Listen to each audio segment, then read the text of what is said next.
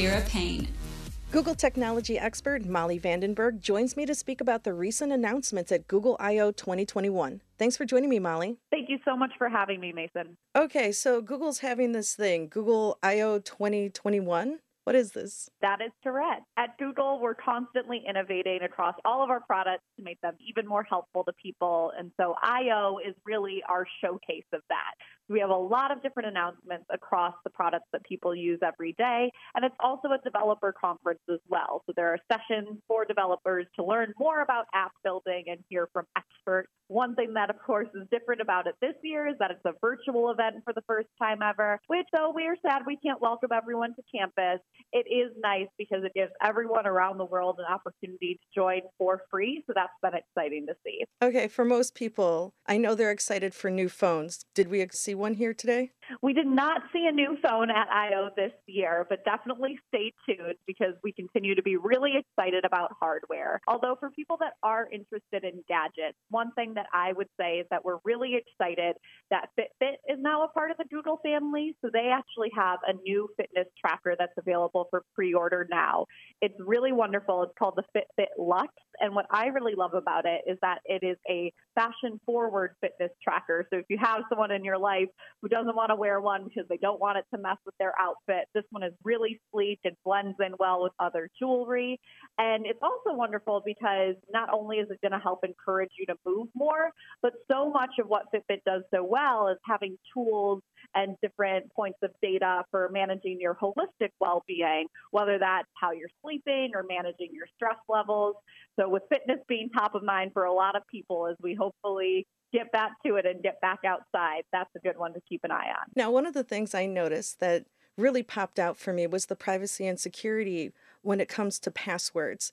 I know personally, like whenever I use Chrome, it'll ask, Hey, do you want me to save the password? And the first thing I think of is, No, I can't keep it anywhere but in my brain. So, is it safer now? Like in the future, will it be pretty safe to just let Google hold on to your passwords like this? Using a password manager is one of the number one things that we recommend when it comes to online security. It's an easy thing that anyone can do. And the reason why it's so good is because then you can have one really strong password that you remember in your brain, but then everything else where you save the passwords, it can actually suggest unique and super strong passwords for you on those sites.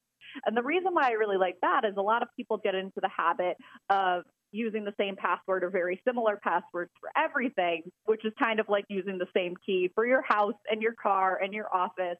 And so if someone has that key, it means not great things for you. And so, why this password manager is excellent is because you can remember one password, but then when you're on Chrome, it'll be able to remember all of the other ones that you set and set really strong ones for you.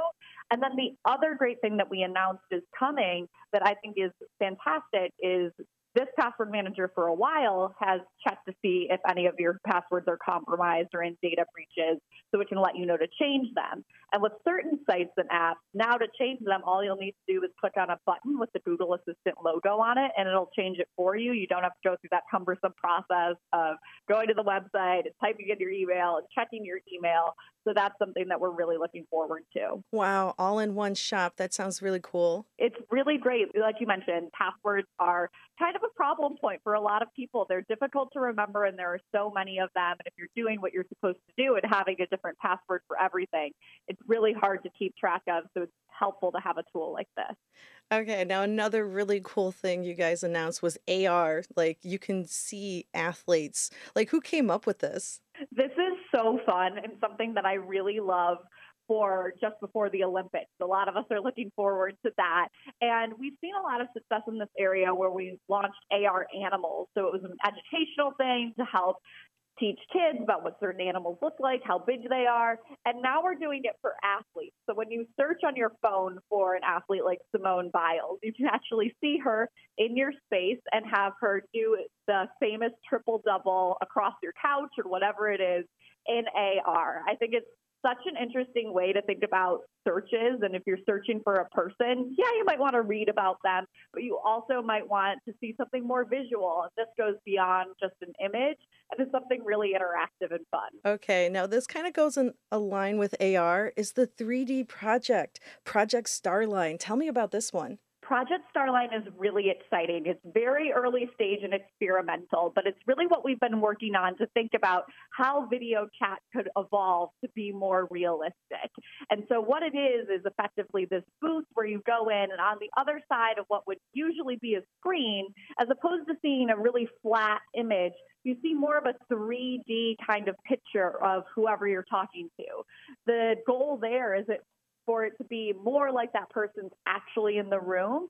And I think that we all, especially after the year and a half that we've had, would definitely crave something like that. So I'm excited to see where that one goes. Yeah, I was watching that one specifically because it's really innovative how you guys decided to use light. So this is the part where I got a little confused at. Now, it's light from your room that's plastering onto the image in front of it, and that's what makes it 3D? Like, is that how it works?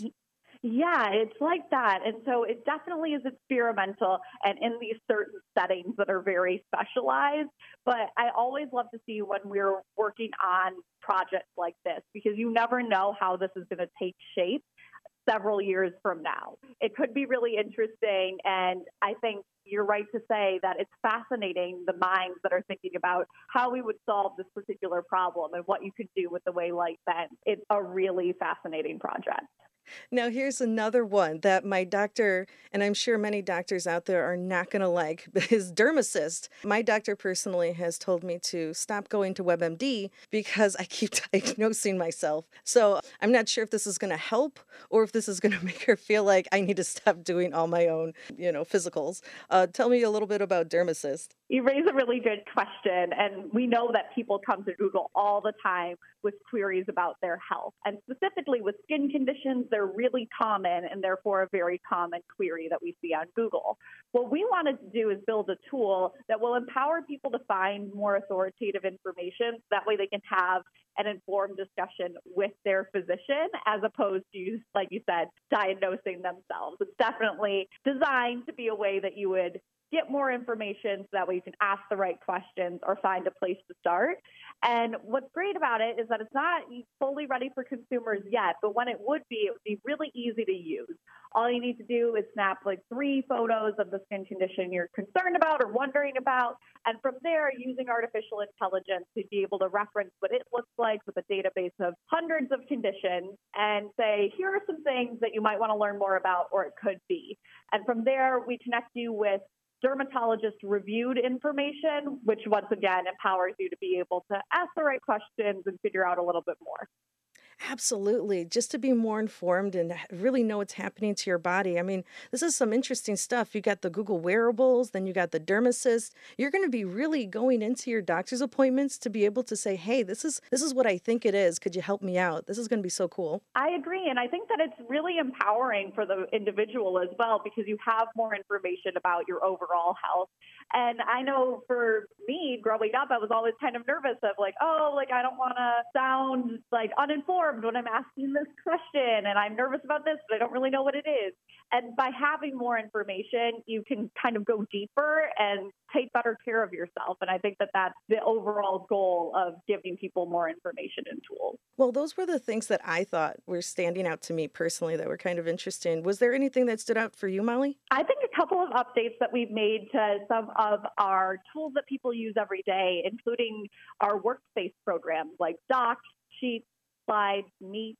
What we announced is Smart Canvas, which is the next evolution of collaboration in those tools.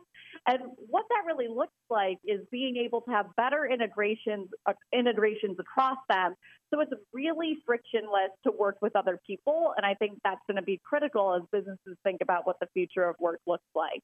So there are going to be pre-made templates for things like brainstorming, or you'll be able to create a checklist and assign people different tasks so that kind of thing I think will be really useful, especially down the line.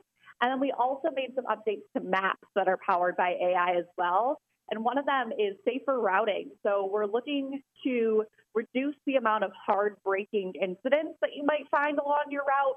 We know that those increase the odds of an accident, and it usually means that there might be a confusing sign or a complicated intersection. And so by identifying where those are, we can route you around them automatically so you can have a safer and smoother trip. Well, Molly, thank you so much for joining me. I really appreciate you being here. And for those listening, where can they find more information about this? You can find out more information about the conference at g.co slash IO. And our blog, blog.google, is an excellent resource for all of these different announcements. This has been the Mason Vera Paine Show. Thanks for listening. Can't wait to hear more? Head to WGNradio.com for exclusive content by Mason. Also, follow Mason on Facebook and Twitter at Mason Vera Paine, that's all one word, and don't forget to share the show with your friends.